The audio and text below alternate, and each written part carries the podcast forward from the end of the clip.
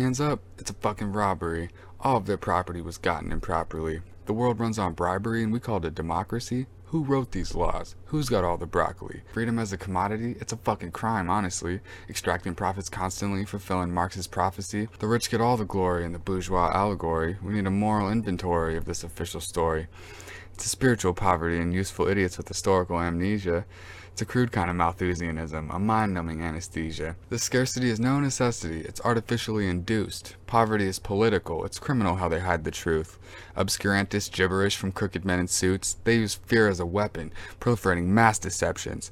Like Hitler at the podium, miseducating the public, innocent people get hurt when the whole culture is corrupt. This fact finding mission has provocative implications. It's unsettling to realize we're incentivizing predation, but if we stay distracted, obsessing over trivialities, only asking what's in it for me, we're doing a disservice to humanity. The so called free market is a counterproductive fantasy, a flagrantly unscientific rationalization of apathy. The dynamics of domination as mainstream as ignorance, white collar slaves, drowning in their belligerence. I have awakened from my slumber. I see so that others may also see. What's the horizon of hope? Can we ever get free?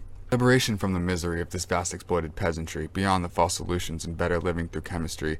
Be an instrument of history. Help the people win the future. Do it with love, do it with wit, do it with vision, do it with humor. Stand up and be counted among the big ideas crowd. Where there's a will, there's a way. We'll get utopia somehow. All these millennial activists show no signs of giving up, and we never will until the whole world is fair and just. Join an art collective or a reading group. The knowledge is abundant, no need to be out of the loop. Don't neglect your mental resources. A mind's a terrible thing to waste. Think for yourself. Dogma's a tool of the klepto state.